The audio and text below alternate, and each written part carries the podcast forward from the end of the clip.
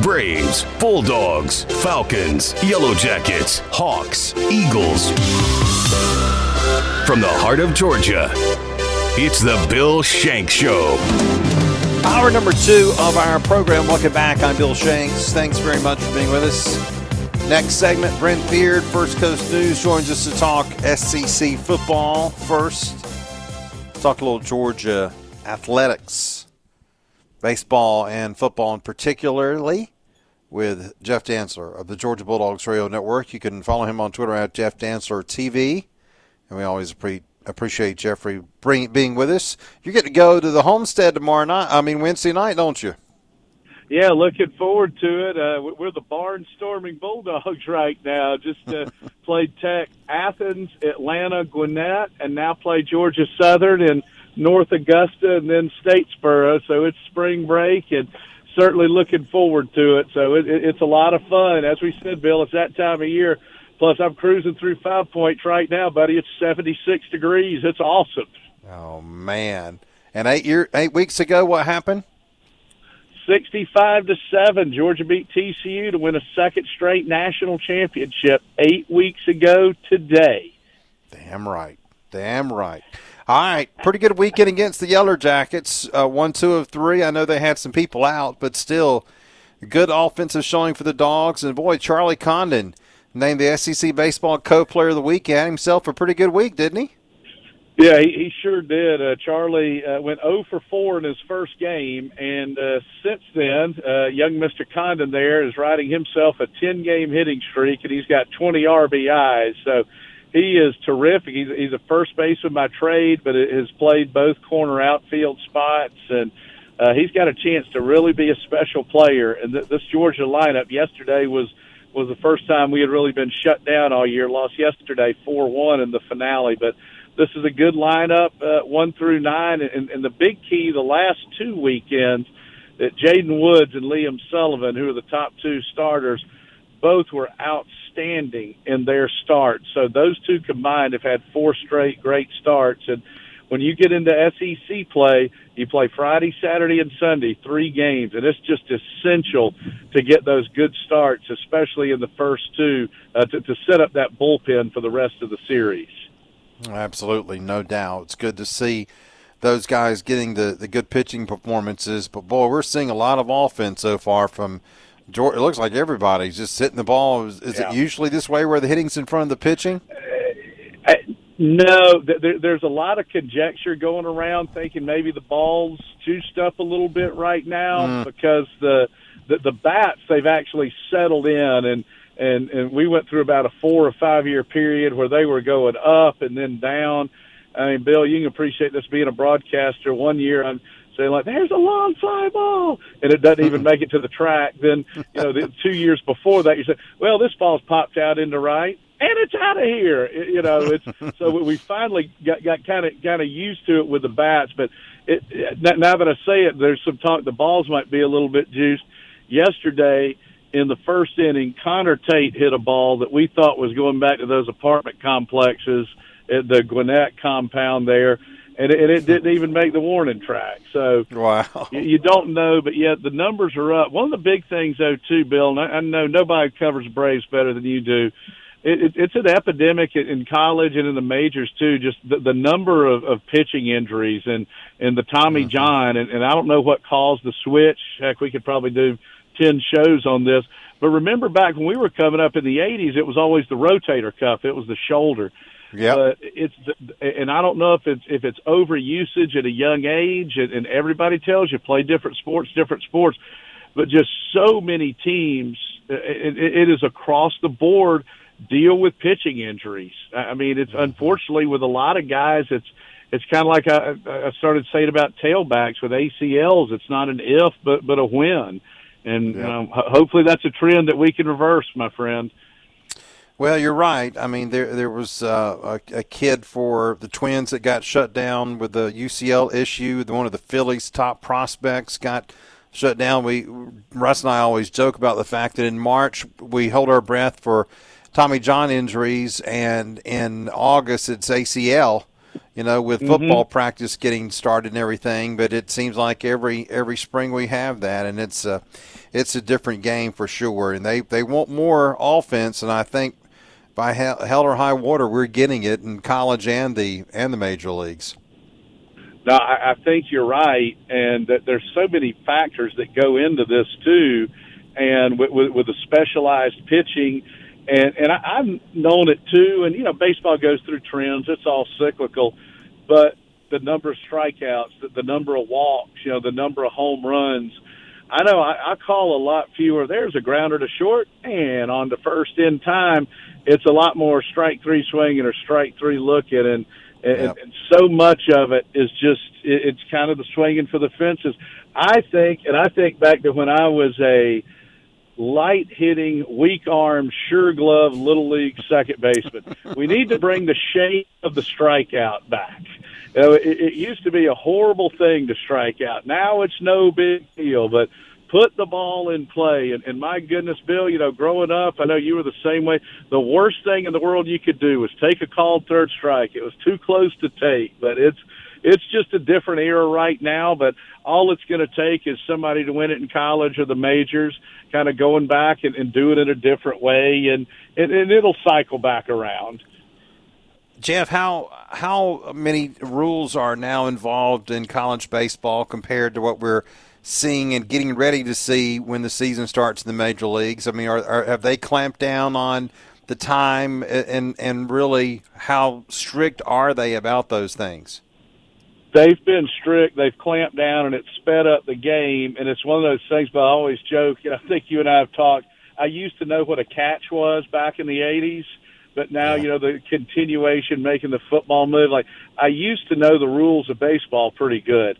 But uh, yeah, I mean, there have been some called third strikes on guys not being in the box. There have been some ball fours on the pitch clock going down. Uh, the, the way we can summarize it, uh, Dave Johnson, who does a great job as my sidekick for baseball, Dave is tremendous. And mm-hmm. uh, we had said for years these games were lasting way too long, and it was the stepping off, the stepping out, you know, taking 45 seconds to, to get ready, getting in the box. And it's one of those things. It's kind of like the kids. If you don't police yourself, the parents are going to come in, or Big Brother's going to come in, and they're going to put in some rules you don't like. Well, well, yep. the bottom line is I mean, these games have just been taking too long, and then we could do another five shows, Bill, on on replay. I mean, to me, I think replay across the board ought to be you get two challenges, and if you can't tell within ten, fifteen seconds, you move on. That was the yeah. original purpose of it to to you know, basically you could look at the Jumbotron and say, oh, he dropped the ball. Or I'm thinking about Don Denkinger, like, oh, no, he was clearly out yeah. at first base by a step and a half. And that's what yeah. it was put in for, not, you know, to go over nanoseconds and, and tenths of inches there. But all that stuff together is really slowed the game down. But these new rules, and I know a lot of players have been outspoken not liking it, but it has sped things up. And unfortunately, we, we, we kind of did this to ourselves as a game. You're right. The umpires were were not man enough and have the guts enough to tell people to get their butt in their box and exactly. to do what they needed to do. And and that that the, the umpiring deficiencies is what has hurt baseball more than anything. Because you're right now they have forced these things on here because umpires don't have the guts to tell a batter to get in the box or to tell a pitcher to throw the ball or you know, it, it, to to call the strikes without having to let the catcher move his glove, which is driving me crazy. But anyway, it, it is uh, it, it is a different game, and you're and you're right. The, the the replay is to affirm what the umpires on the field did, not to get the play right. It's a different thing. That's exactly right, and, and and the thing is too. What I've said in college, and I'm always careful about this because a coaches would strangle me, and b uh, I'm going to wish away. There's going to be a terrible call that'll cost Georgia a game, but uh, the, the the rate of overturn for replay is in the single digits. And huh. to me, that the game is so popular and we love it so much. And you know, you, you got Georgia versus Tech, Clemson versus South Carolina. It's fantastic, but the, the pace of play is more important than getting the call right. And I, I I would be willing to suffer through air quotes there not having replay, even if that means every now and then you get hosed because of the pace of play. And I, I just I think it's a huge problem. And it'd be one thing if if half the calls were getting overturned, but they're not. So I just think that the the system ought to be in baseball, and I would say this for the majors too. You get one challenge a game, and you better be if you want to use it in the second inning on a bang bang play, you you really better be sure on it. But like at, at, at Georgia, you know, obviously college doesn't have all the technology. The umpires will get together, then they'll decide, and then two of them have to go sprinting you know, down the right field line, go back through a side door into our clubhouse, and then you have to link up. And it's going to take at least five minutes. And man, does it just kill, absolutely kill the pace of play of the game. So I just, mm. I, I, again, I, to me, replay ought to be something, like you say, to affirm it. And I think what you just said was spot on, Bill.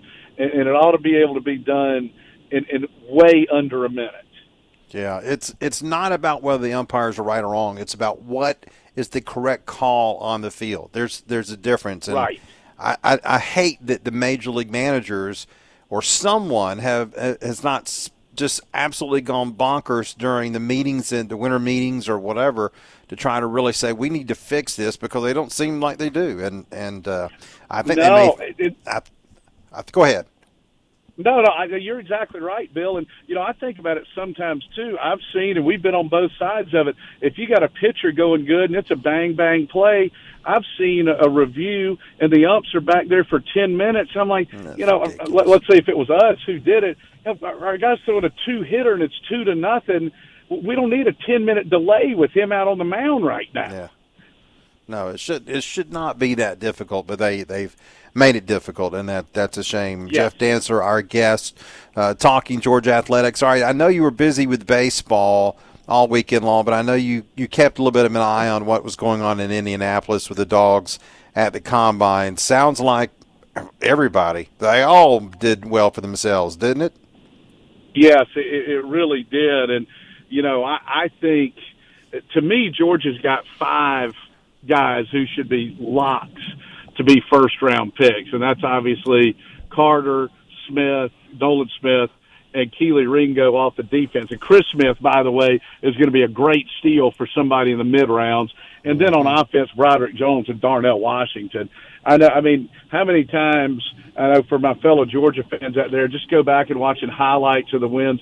You see Darnell just just mauling a guy, you know, pushing him back ten, fifteen yards I mean, I think about Bowers on a catch in the national title game. Uh, but speaking of it, and how about Brock's block on the first touchdown of the year, or on, on McConkey's reverse touchdown run against mm-hmm. Mississippi State? Darnell drives a guy like 15 yards. I think in the national title game, it was on the first TD drive of the second half. I counted off. We, we just ran a little toss to Brock, and, and I think he pushed his guy 17 yards down the field. So my, my buddy Frank Frangie, who calls the Jags games, mm-hmm. I texted him and I said, Frank's a good friend, and I said, Frank, draft Darnell Washington. I'm I'm just telling you, Trevor's six foot six, Darnell's six eight. Those two guys together would be lethal. And he said, I said we need a tight end, and I agree with you 100 percent. So, you know, somebody, a lot of times with a tight end, he can be kind of that, that cherry on top. It's the one position you can live without having a great one. But if you do have a great one, what a threat that is. But I, I just think Darnell Washington has got a chance to be an, an absolute steal for somebody middle late first round. Well, that's funny you say that. And, and the Jaguars have just uh, franchised Evan Engram, had a great year for them last year boy, that would be unbelievable for them if they had Ooh. now Calvin Ridley. He's just been reinstated. They've got Zay Flowers. They've got Christian Kirk. And that they had Evan Engram and Darnell Washington. And, and we were talking about that earlier with the Falcons, Russ and I on the show, Jeff, because look, um, how can you not be tempted to put him with someone like an Evan Engram or a Kyle Pitts, knowing what he did with Brock Bowers these last two seasons at Georgia? 100% agree uh, for, for the teams that probably have the most interest from our listener base. And Engram is more of a quote unquote receiving tight end. Pitt right. is more of a, a receiving type tight end. Darnell is a big time tight end who does both equally well. And there's so many teams that go with the, the one back, two tight end look now. And I, I know for me, and, and Bill, you've known me a long time. I, I'm a tailback, run the football guy uh, the, the key to happiness in life is throwing when you want to, not when you have to. But my favorite run plays would be when we would bring Darnell in motion and have him block down and run behind him. You know, yeah. that, that's one of those. If you're that linebacker safety coming up, baby, you, you're going for ankles right there when number zero is oh, coming at you. I, so I just I, I can't imagine. I, I, I tell you, I, I just cannot imagine that kind of setup. I, I just would be shocked if someone drafts him that does not already have an impactful tight end because they're going to look at that tape of what those two did together on that Georgia offense and say, holy crap, absolutely. And I, I would think someone like Arthur Smith, who wants to run the ball anyway, uh, would really be interested in that. So we'll see. But there's no doubt Darnell is uh, he's a first rounder. I don't think there's any oh, doubt that he, he made himself first round money with that performance, don't you think?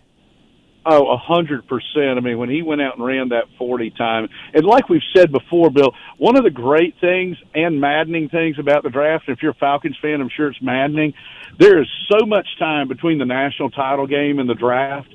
These teams talk themselves in and out of things. If the yeah. draft, if they did it like the NBA, like if the draft was on February first, there'd be a lot fewer mistakes made by teams like I can remember, like Zach Wilson had a good combine, and they were actually, you know, maybe it was talking heads, and there's disinformation, misinformation. Well, has he potentially passed Trevor Lawrence? And I'm just thinking, like, no, he hasn't passed. I mean, this guy. Trevor's the best pick since Andrew Luck. There's no way. But then you start thinking there might be a GM or two if they had that pick who would have possibly talked themselves into it. And that's where the, the Falcons, when you just – I mean, I can't think of how many games it's been Georgia and LSU or Georgia and Alabama in the game where the Falcons play, and you've got 30 first rounders over the next four years and probably 30 guys getting picked in this draft. And they're going to take a guy from Montana State and San Jose State. And if you're a Falcons fan, it's got to drive you nuts. My buddy Robbie Kirk not only lives and dies with Georgia, but also with the Falcons. And I say you, you got to lessen the the denominator, not increase the numerator. But his point was always when we would talk, well, maybe they could trade down and get the picks, or it actually hurt them to beat the Saints. Like, no, no, no. It, it's one thing to get the picks. And my buddy Robbie would always say, we're going to mess up the pick anyway, so it doesn't matter. well, maybe this new regime will do better, but I, you know, it'll it'll definitely. I think for longtime Falcons fans, it'll be a Missouri. You, you got to show me before you start to believe it, right, Bill? I know. I'm with no, I'm with you. We again, we were talking the first hour about uh, two players that are, are either going to get released or traded. Leonard Floyd is going to get let go by the Rams, and you wonder, since he has been a sack master for the Rams the last three years, if they would look at him. And Russ said there are rumors out this afternoon that Nick Chubb might get traded. And my God, how can they not look at that as a possibility with Chubb not being 30, not being at that magic number, Jeff, but at 27 years old? He's got three good years left in him. No, I, I completely agree. And just the way Nick runs, he his lifespan is going to be longer than the average back as well. But for anybody, if you're talking about having that missing piece and that cherry on top, and and, and let's just say I'm not even going to go with the Falcons. Let's say the Jags did something and they drafted Darnell Washington and traded for Nick Chubb. Now hmm. you're talking about going not just the favorite to win the AFC South, then you talk about maybe being in the conversation with Kansas City, Cincinnati, and Buffalo. Would, would right. you agree with that? Absolutely. No question. I mean, Trevor Lawrence is a star, and we saw that in the yeah. postseason. We saw it late in the year. I don't think anybody from around here should be surprised by that. We saw it in, at Cartersville. We saw it at Clemson, and he is – doing it in Jacksonville, and you put more people around him and protect him with that offensive line, which they've got to do. I, I, I think they can get by with their their improving defense, uh, including Travon, to to get that team to another level, and we would be right there. I'm I'm with you. I think it would be unbelievable, but yeah, it, it's a it's a hot stove league out of control right now with all these all these player moves. It's a lot of fun, isn't it?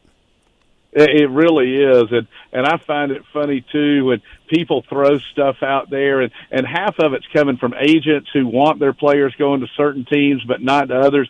Half of it's from teams they they might put some bad mojo and juju out on on a player that they want. Let's say they're picking ninth, and he's selected, and he's predicted to go in the top five, and then just with, with the the combine is to me more of an affirmation the teams that draft based on the combine more than game tape, i.e., how good they were in college, are the bad teams.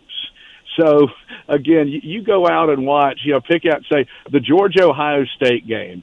If somebody played really good in that game, chances are they're going to be a really good pro. Mm-hmm. Well, and to to that end, are you drinking the Anthony Richardson Kool Aid? No, no, no, no. It is flowing right now heavily, isn't it? It's crazy, it, out of it, control. It, it is flowing like uh, Papa Joe's on Nickel Night back in 1987. uh, it is. I mean, Anthony Richards is a tremendous athlete. Is he a guy you could like what Atlanta did with Desmond Ridder? Maybe you take a flyer, but it, to me, if if you're drafting somebody in the first round, your mindset needs to be we think this guy is going to be a perennial Pro Bowler. And if you're drafted in the top 10, you need to be thinking this guy is a potential future Hall of Famer. And a lot of times teams go, go more with, with need than they do with just taking the best player. Like when the Falcons took Jamaal Anderson over Adrian Peterson and Patrick Willis um, yeah. at the quote unquote the sexy positions, and I was screaming at the television in Oxford, Mississippi, with the Georgia baseball team, and then Patrick got picked one pick later. Uh, but I digress. But it, if you take if you're drafted a quarterback in the first round, your thinking should be, all right, this is our guy for the next 12 to 15 years. Mm-hmm. How could anyone have watched Florida play and say, all right, we're going to take this guy and he's going to be our guy for the next 12 to 15 years. That's not to say he might not turn out to be a good pro, but there is no way he should be taken in the first round or, or, or certainly as a top 10 pick. I, I, Will Levis is in the same boat to me. I, I, I don't see how you could take that guy in the top 10, but yeah. somebody will because they've got the measurables. And then you walk that fine line between arrogance and confidence because there's some QB coach out there. What's he saying, Bill? I can, I can make it work. Yep. Yes. Yes. I can make him uh, Josh Allen. I can I can take that mold of clay and make him a star. And I, I I'm with you though. I still would want to see performance. I'd want to see well, what did he do against Georgia? What did Will Levis do against Georgia? And I know Georgia's defense was off the world, uh, off the charts, just all world this year. But my God, you still want to see some some performance and some production. We didn't see it against Georgia with either one of those guys this year. No, you know who we did see it with the last two years? Bryce Young and C.J. Stroud. Yeah, and that those Georgia defenses, just like those Bama defenses, and, and that's where the, the shrewd scouts get it. That's as close as you get to an NFL defense. I mean, let, let's face it. This, you know, prime Alabama, prime Georgia defenses every one of those starters is going to get drafted. So you're essentially looking at a future NFL defense.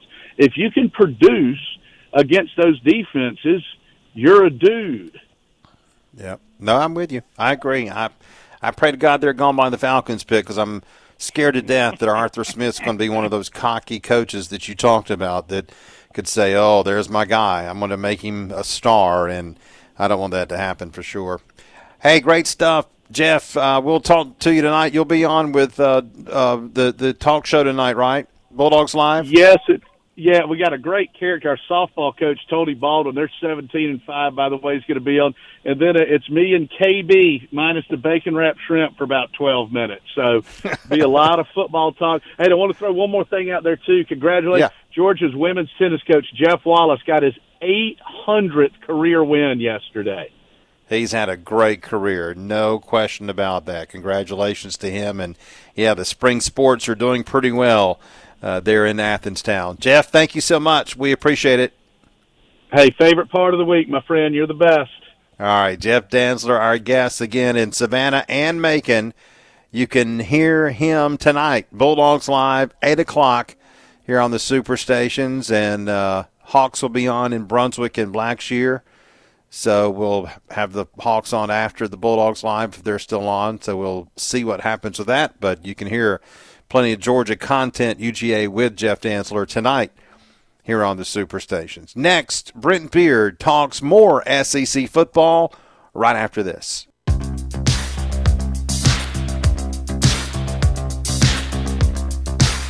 Welcome back. Thank you for joining us. We appreciate it.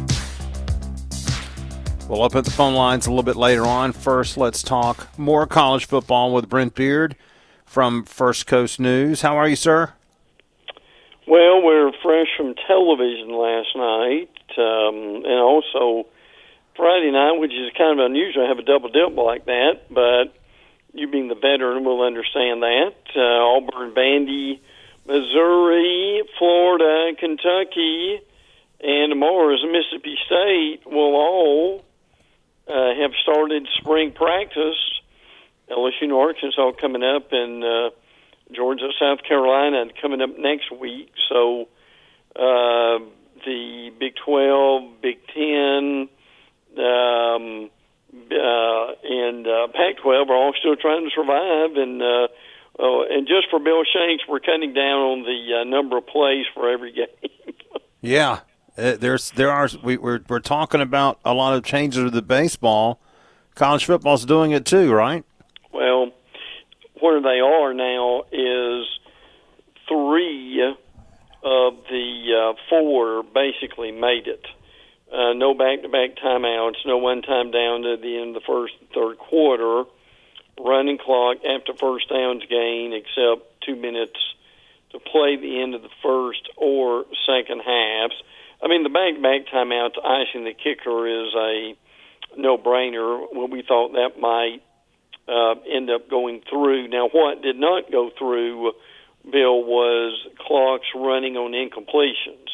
Now, I think that would have taken some uh, a little bit of change. Now, in digging in this a little bit, the, one of the interesting thing is these rules have been in place since like 1968. Uh, now they'll go to the oversight committee in April on the 20th, and then they will probably be uh, restamped at that point. But as you and I talked recently, uh, still, I mean, five years ago, uh, the difference in uh, the time of the game uh, has gone from three hours and 16 minutes and three hours and 21 minutes. I mean, this is this is a lot of effort and work and it, Bill, for five minutes. Well, look, I'm I'm the old man on the front porch screaming at the yard, guy to get out of my lawn. Yeah. You know, I I don't know what everybody's in a hurry for. What to get back to their phone? Yeah, probably. Y- yes. Um, but uh, but and again, uh, and and I see this every day, and you probably do too. People think they're going to cut commercials. Well, uh, that's not Okay. happening, folks. Uh, the uh, that's the last thing that TV ever is going to do. so if you're going to do anything, I don't, I don't, I haven't heard right now they're going to cut halftime anymore uh, than what it is, and the bands deserve a show too uh, to go along with this. And I'm sure they're couching this, some of it with player safety, less plays, but they've even figured this out, Bill. It would only be 10 plays less per game. Yeah, I don't get it. Uh, it's kind of kind of weird for sure. Brent Beard, our guest. You can follow him on Twitter at Brent Beard. Hey, um, it sounds like Sal Sunseri is going to leave Alabama, and uh, he he's been on and off that staff what three times since Yeah. Nick took over. It seems like uh, Charlie Strong is going back to Alabama as defensive analyst. Could he replace Sunseri as the defensive tackles coach if that does kind of happen? Maybe. Mean, that's interesting. Um, it, now, what happened actually with Sunseri is his last year or two, he was off the field and was an analyst. Uh, I think a lot of Alabama fans would probably prefer him to be back on the field as a defensive tackles coach, defensive line coach. Ultimately, they like to get Bo Davis, who's at Texas, who was there before, Uh, but uh, Sal is going to Colorado Sanders uh, on that staff. Uh, now Strong uh, is coming to Alabama as a defensive analyst. Uh, now, a lot of a lot of teams, Florida, Georgia, Bama, uh, have got these guys. And and if folks want to know uh, what I've been told, and you may been told something different, is they all have a job to do. They're pretty well, uh, for lack of a better word, in their cubicles most of the day, looking at film and making plans and so forth. And they all get paid about forty to sixty thousand dollars a year.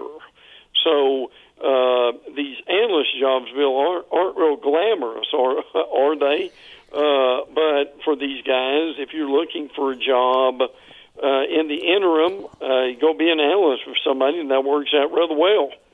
All right, you mentioned Auburn's already started. Uh, are they going to? Is Hugh Freeze going to really determine whether Robbie Ashford's it, and then perhaps, if not, go shopping for a quarterback after spring practice? Do you think that's the thought process there? Maybe, and I mean they've got other guys. Uh, they've got a redshirt freshman Holden. Finley's still there, isn't he? Yeah, yeah, and T.J. Finley's a junior now, Bill. Uh, so he certainly has been around for a while. Now, to your point, though, uh, I mean, you do wonder. He's given the lip service of uh, Hugh has that uh, well, we can work with Robbie and these guys and see what we can do with them. Uh, I don't know if if Robbie Ashford would be the answer for them. Now, part of the problem is, again, they've got to rebuild their offensive line. Uh, they lost six guys that were contributors to it last year. They allowed 30 sacks, so they've got to get that uh, straightened out too.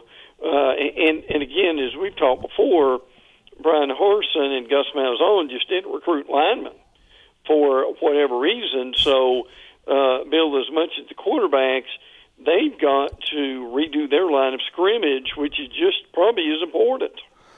I tell you, you say that, and you're 100% right. But the first thing that comes to my mind is earlier today, I was talking with a friend of mine.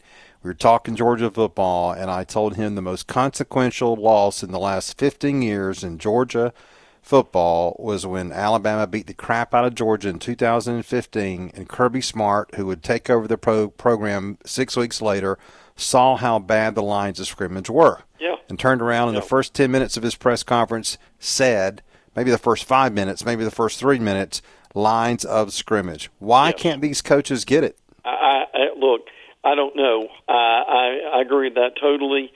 I remember that well. And anytime – uh, that uh, you see a Georgia national championship year chronicled, uh, it usually begins with the line of scrimmage. Absolutely. Uh, so, uh, but and and and you know what, Brent? Not only in the games, but the ability for those players who have been recruited at a high level to practice against the other side yes. Monday yes. through Friday. Oh yeah, yeah. There's. I mean, I mean, look, I I, I get the. Uh, uh, I get the issues he's got right now, but tell me an offensive lineman at Georgia that hadn't gotten better going against Jalen Carter.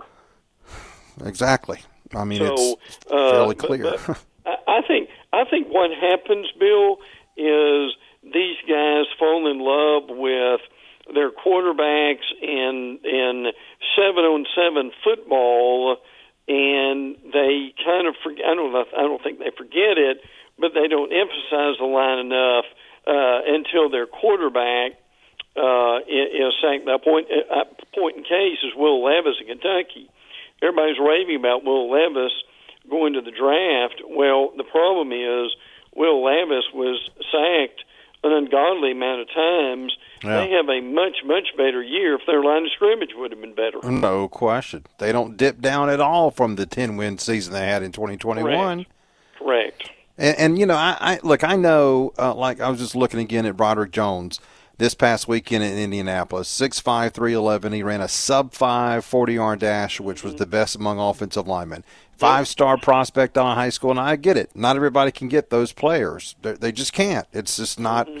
possible. Mm-hmm. Georgia couldn't get them. Georgia had to go to Rhode Island and get a transfer yeah. to play sure. starting left tackle in the first year for Kirby because he didn't have any depth.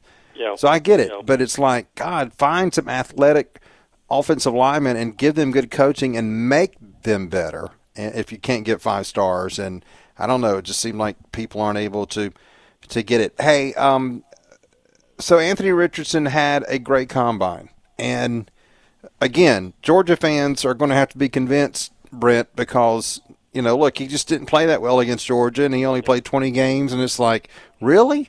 Um, but there's no question the skill set is there. You think he's top 10? No, no, I really don't. I mean, I'm Bill. You and I watched too much football over the years, and you, at some point you have to trust your eyes. And the thing I remember about Anthony Richardson at Florida is the Vanderbilt game. Instead of the ball, instead of throwing a hail mary, he throws the ball in the stands.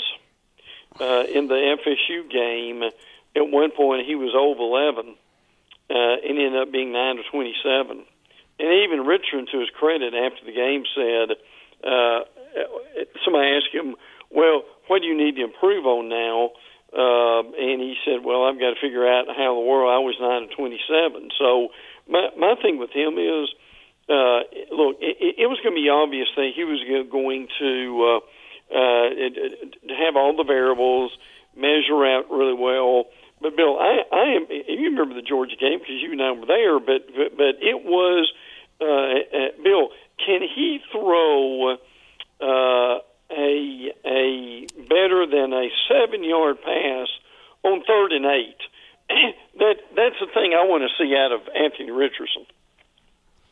Well, and we were talking a moment ago with Jeff Dantzler, and he's like, you know, Will Levis and Anthony Richardson both struggled against Georgia, and yet Bryce Young and C.J. Stroud did not. Shouldn't that tell you something? And yeah. it's a fair yeah. question. I mean, I know Georgia's defense was almost NFL like, but if that's what you want to see, right? You want to see Stroud yes. do well against a defense like that compared to Richardson, who, I mean, that's why Georgia fans are like, huh?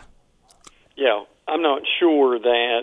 And look, hopefully for the kid uh, that he would do well. Uh, met him at media days, could help be impressed by him. I mean, he's sure. a tremendous specimen, tremendous athlete.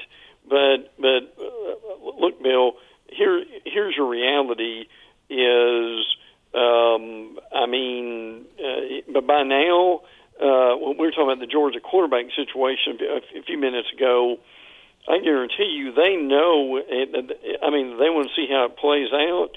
But those Georgia coaches know who can throw better than the other, and, and who's more accurate. In particular, on that level uh, in the NFL, it, I mean, Bill, you your window tightens up considerably, and you've got to be able to throw the ball accurately. I, I know they think that they they all can make him into Lamar Jackson or Jalen Hurts, but and I give Jalen Hurts credit because he improved to that point. But I say I still say, Bill, at this point in your career, if you can't throw accurately, it's going to be a struggle, is it not? Well, and that, I think they're just trying to make him the next Josh Allen. And let's be honest, after Allen came out of Wyoming, Ken Dorsey worked great magic with him yeah. to make him a better quarterback. That's why Dorsey got the OC job in in Buffalo. And uh, you know, I, I don't know. It's just uh, it's interesting for sure. Hey, real quick before we let you go, I, I know we occasionally like to talk Jaguars because I know you love them so much. You root for them and have that big teal thing probably in your yeah. in your living room. Um, they they franchised Evan Engram today, and that they had to do that, didn't they? That was huge yeah. for oh, them, yeah. along with the Calvin Ridley news, yeah. which I mean, great targets for Trevor Lawrence moving forward, right? Well, and that's what they've got to be able to do. I mean, the first thing they had to do was to, and they still need to continue to prove it, uh, to come up with a line to protect him. Uh, and then number two, they've got to get him someone to throw it to, throw it to. So Engram was one of the guys that that they had to keep. Ridley, uh, I'm sure will help them. Uh, but the, you know, the the thing that people don't understand is you would, um, uh, because of just the work with the Falcons in in the NFL is they they were very fortunate this year, Bill. I mean, they had they they had some extremely good fortune at the end of some games. They had several games where the opposing quarterback got hurt uh, and they've got a tougher schedule this year. And and people here just think automatically, well, uh, they're they're going to win 14, 15 games next year uh, uh, just because of the natural progression. Uh, that that's hard to do in in college, and certainly hard to do in that league. Well, they've got a lot of key pieces. There's no doubt about that. That'll be fun to watch as they move along. But that Ridley and Engram news was big for them and big for Trevor Lawrence today. They just got to work on that line of scrimmage and on that defense for sure. Brent, great stuff. Thank you. And, and, and as I go, Ra Ra Thomas being cleared for Georgia, I think is probably bigger than the people realize. Huge. Him and Dominic Lovett. I mean, my God, that's yeah. probably the two biggest free agent acquisitions in college football. Uh, uh, Lovett uh, didn't have any drops last year, but by the no, way, he's unbelievable. For 50 catches, Bill, that that, that was the best Yeah. in the nation. Yeah, I mean, right off the bat in January, they got two significant players, No question. and I can't believe there's any more um, players that are coming to my mind. I mean, I know there's been some quarterbacks that have changed places, but Mm-hmm. I mean, I guess the kid going to Notre Dame's pretty big from what North Carolina, but Devin I mean, not North Carolina Kentucky, from but he- he's been hurt a little bit. But but no, I'm with you. Yeah. As for certainly as for skill position players, Bill and receivers, uh, Right. no one's any better than that. No, the Wake Forest kid Hartman went to Notre Dame, right? Yeah, and not yes. Drake Maye. That's what I'm thinking about. And yeah, I mean Leary going to Kentucky, but he's been hurt. He was hurt last year, Yes. missed half the season. Correct. I mean, you got someone who was right under a thousand yards receiving going to UGA. Yeah. Yes. I mean, that's absolutely. like you said, who didn't drop a pass. I mean, that's that's scary. It really is. Brent, thank you. Have a good week. always, brother. Take care. Russ and I will be back, talk a little bit more football, and then we'll open the phone lines. Back after this. Thanks for being with us here on this Monday. Bill and Russ here. We'll uh, have a short segment now and come back, open up the phone lines here in just a moment for you to join us at the top of the hour. I tell you, I, I kind of laughed when I was getting all excited, reading off all these names earlier in the show, Russ, about the obvious candidates that we as fans can assume the Atlanta Falcons would be interested in, including the four that I mentioned that had significant experience and success at sacking the quarterback with Khalil Mack and Frank Clark, Leonard Floyd, Bud Dupree, two outside linebackers, two defensive ends, which I, I think we know Atlanta needs. And I've been so disappointed by this team on a regular basis that, you know, they, they may look at this list and say, we got something else in mind. And maybe it would be the better. I don't know. But I, I, I need to temper my enthusiasm. But we have not been in this position very often where the Falcons have this much financial flexibility, to use one of our favorite terms. And therefore, I mean, it, to me, the more options that are available, like the ones that have came up and available, made available today because of lack of offers from their teams or whatever, the better chance we have of the Falcons doing something that number one will be good, number two that we'll like. Yeah, well, yeah. There's that. Um, I, you know, you gotta you gotta be careful because you don't want to get locked into a bad deal. You know, this is where this is where the rebuild, and yes, it's a rebuild, gets hard uh, because you, you have to uh, first. You know, and this is something Alex Anthopoulos talks a lot about the self evaluation. You know, where are you at on Ogundeji, Ebiketie, and Malone as outside linebackers? Right. You know, what do you think about them? And also, how is this going to fit into your scheme? If Lorenzo Carter and Rashaan Evans are out, do you need to add more linebackers? Or are you going to go to a more four man front? If you're going to do that, then that's where the Bud Dupree's come into play because you need defensive ends. If you're going to stay more three four, then you go back to the Leonard Floyds of the world. So you you've got to make that decision too. And again, you know you, you've got to be very, very, very, very careful. You know, Orlando Brown is the name we mentioned as a tackle. If you're going to play the Orlando Brown game, you got to make sure you're not getting damaged goods and everything's good to go because at 26 years old with his past, he's going to cost a lot, a lot of money. And those are the that's where you can't No swing question. and miss. You can swing and miss in the fifth, fifth round of the draft. You cannot swing and miss in free agency. Well, you're right. I mean, if you're going to make that kind of commitment, and Orlando Brown was a name that we mentioned back in early part of the season, Russ, and we assumed there was no way that Kansas City would let him go. Well, now it's going to happen. And again, that age is the difference, right? That is what kind of sets him apart to make you think, wow, that could be someone who, if you're going to spend a lot of money on someone, you want to do it on someone who's 26 compared to 30. Now, again, it doesn't mean that one of these guys, I mean, look, um, Clark and Dupree are both 30. Floyd will be 31, Mack's 32. Doesn't mean that one of those four who are over the age of 30 or will be by the time the season starts cannot be someone that you can bring in. I think they need a veteran like that, and I'm going to use that Cornelius Bennett comparison from 25 years ago that I just think is a good one when they brought him in and, and he helped solidify that defense there that went to the Super Bowl. But you have you're right. You have to make a decision of because look, are, are they going to spend a lot of money on one player and then try to get good deals? And look, Russ, that may be Jessie Bates. It may be James Bradberry, right? It may be someone from the secondary. I mean, we don't know what their preference is. Bates has been linked to Atlanta a lot. He looks like a premier safety. He's got an agent that reps a lot of Atlanta players. Is that the way they want to go? Um, but man, you got lines of scrimmage guys, Russ. Again, the same thing we were talking about. It's not much different what we were talking about a minute ago with Brent when it comes to lines of scrimmage. You've got some possibilities there, and especially from what you can do to, to put someone next to Grady Jarrett. Yeah. I mean, Clark would look pretty good next to him. I mean, really, I mean this this team is you sign the right two or three guys on defense, and you're talking about a playoff team. Uh, there's no doubt in my mind about it. Yeah, playoff winner possibly in the yeah. NFC because it's open. The door's open for sure. All right, we got plenty for you to call in and talk about. Baseball, basketball, football. It is packed with stuff to talk about, and we love to talk with you. 478 646 3776.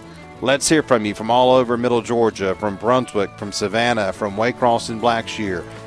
We'd love to hear from you from all over the state of Georgia as we talk Georgia sports here on The Bill Shanks Show.